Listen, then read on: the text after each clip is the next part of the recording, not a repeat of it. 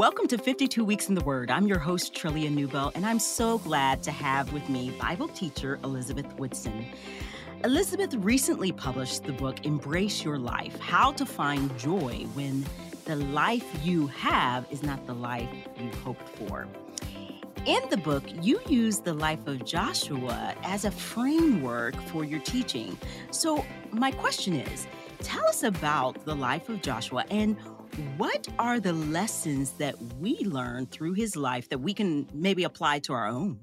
Yeah, Joshua is I think he's a really great character in scripture that doesn't always maybe get the attention he deserves, but he shows up really in the book of Exodus. And so he is a slave in Egypt with the rest of the nation of Israel and gets delivered by God, by the hand of Moses, and becomes Moses' right-hand guy. And so spends 40 years in the wilderness, helping him serve and lead Israel. And then you get to the book that is entitled with his name. And at the very first few verses, you read that Moses has died. And so you start out learning about Joshua's specific journey by learning about a really tragic event that's happened to him. And part of the reason that his story resonated with me so much for my book was you have someone who led Israel into a significant season, but led them during a significant season of hardship and suffering in his own life. And so how do we see that play out? He is faithful to God, and he leads Israel to be faithful. And so I think we see that his trust in God, we see his faithfulness to the covenant with Israel, but we see what it looks like to be resilient in the midst of hardship and trusting that the Lord is going to provide when we don't know exactly what that's going to look like. So this is really interesting because the title, Embrace Your Life, how did you see him embrace his life? I mean, obviously he obeyed and was faithful, and there are some obvious reasons. But I do wonder, I don't know if people make that connection that he had to be resilient himself and that he was doing this in a season of sorrow. So draw that out a little bit more. Yeah, it is. The first few verses is God says to Joshua, Moses, my servant, is dead. Now you and all the people prepare to cross over the Jordan to land that I'm giving to the Israelites. And it's kind of like, Moses died. I'm going to need you to move on with your life. And that's not what happens, but you can read it like that. And if you turn back a couple of pages, what you will see, or really one page, to Deuteronomy chapter 34, what you will see is Israel mourning the death of Moses. And so for me, it just spoke so strongly about he didn't just move past his pain, that he lamented it, that he grieved, he honored Moses's life, he honored his pain. But then there's this place of remembrance. So after he laments, God speaks, and what God says to Joshua in the first few 9 verses of chapter 1 are all things he said before. And so he's reminding Joshua of the covenant that he's made with Israel. And so it's like, I've called you to be someone in the world. And I've given you purpose and I've given you identity. And that comes through relationship in me. And so we see through that is that there is this kind of, I think of it as an awakening of remembrance of that in the midst of our pain, that by embracing the life we've been given, we are walking in a bigger story. And that's really God's story of redemption. And so of how God uses Joshua to push forward God's redemptive plan, allowing them to take hold of the land of Canaan.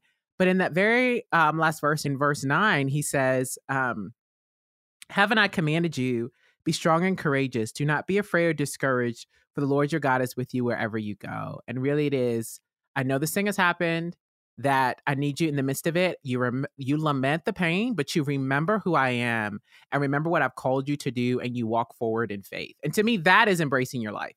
It is having the faith to believe that what God has called me to is still worth showing up for, because of not who I am necessarily, but because of who God is.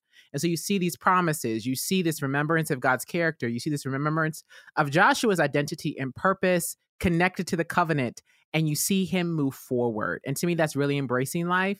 In the midst of suffering, in the midst of the hardship, we still keep moving because, again, we're part of something bigger, and that's God's redemptive story. Amen. Well, there's something that you've said a couple of times, and one of the things that I hope with 52 Weeks in the Word, both the book and the podcast, is that people who maybe have read it for the first time are reading their Bibles. So you've used the word covenant a couple of times. And I thought, you know, let's define it. Let's talk about that. Because if you're reading through the book of Joshua and you're reading about the covenant, how do we know what to apply, what not to apply? Can we take it and stretch it too far? So when I say covenant, a really simple definition, and I get it partly from the Bible Project, is that it's an agreement or set of binding promises made between two parties or groups of people. And so what you see happen, it happens in Genesis 12, 15, and 17. God makes a promise with Abraham. You see it in Exodus 20. God makes another covenant with the whole nation of Israel. And we will see it again in 2 Samuel 7, that God makes a covenant with David, right? And all of these promises are helping Israel become what sin has destroyed in our lives.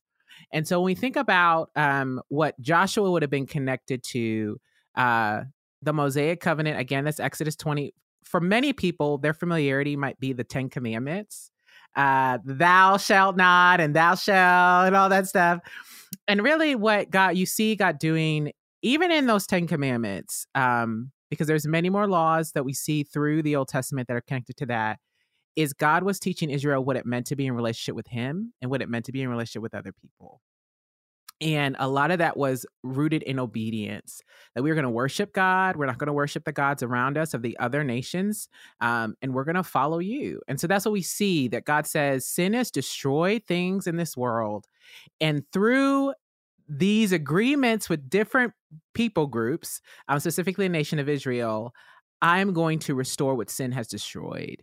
And so Joshua had been given instructions to when it comes to the land of Canaan. That was a part of the agreement. And so you see him simply be obedient. Like, that's the highlight. It's not necessarily all the specifics that we see. You can get lost in the weeds. The weeds are beautiful, but you can get lost in them. But it's obedience is the key thing. If you take away nothing else, it's Joshua was obedient. And that is what we can take away for our own lives, is that Joshua's success, Joshua's blessing, the favor we see God give Joshua comes from obedience. And so what do we need to do as God's people? Be obedient to who he is and who he calls us to be. That's so good. And I think we can also see that God was faithful, right? So he was faithful to him and a faithful guide. And so there is this, I think when we're reading, we can misapply by thinking that we're going to go to a battle and conquer land, you know, but God, we can all be obedient. We can all recognize God's character in this. And I loved how you said, and I'm going to maybe misquote it, but that we are too a part of the redemptive story, or how did you say it?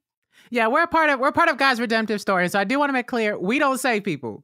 God does that by the power of the Holy Spirit. So anybody who's saying, what's Elizabeth saying? We don't save people. But what we do is live in light of our salvation, and that God is doing work in the world. He's restoring the brokenness of sin and how its effects on us and our communities. And he uses us to do that work. And that is through spreading the gospel. But we're a part of it. We're not on bystanders. We're on the field.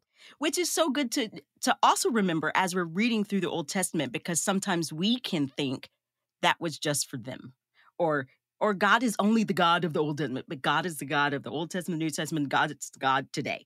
Same God, which is remarkable to me. So with that in mind, Elizabeth, would you pray us out? Pray. I think it would be great to pray for the person who feels like they're kind of in the wilderness or in the weeds, and this idea of perseverance through struggle might be difficult for them. That they're not, they want to be there, but it's hard. Would you pray for that person? Father, I just thank you for the opportunity that we have just to talk about your word. And I pray for the person today who's in a season of suffering and difficulty. They're praying, but they don't seem like they're getting answers from you. And I pray that you would just give them the courage they need, the strength they need, the grace they need, to see that you are indeed faithful. I pray that they see the blessings that you are pouring out on their life, that you give them the eyes to see that, and you give them community around them to speak the truth of who you are when it's hard for them to remember themselves. In your son's holy name we pray. Amen. Amen. Thank you so much, Elizabeth.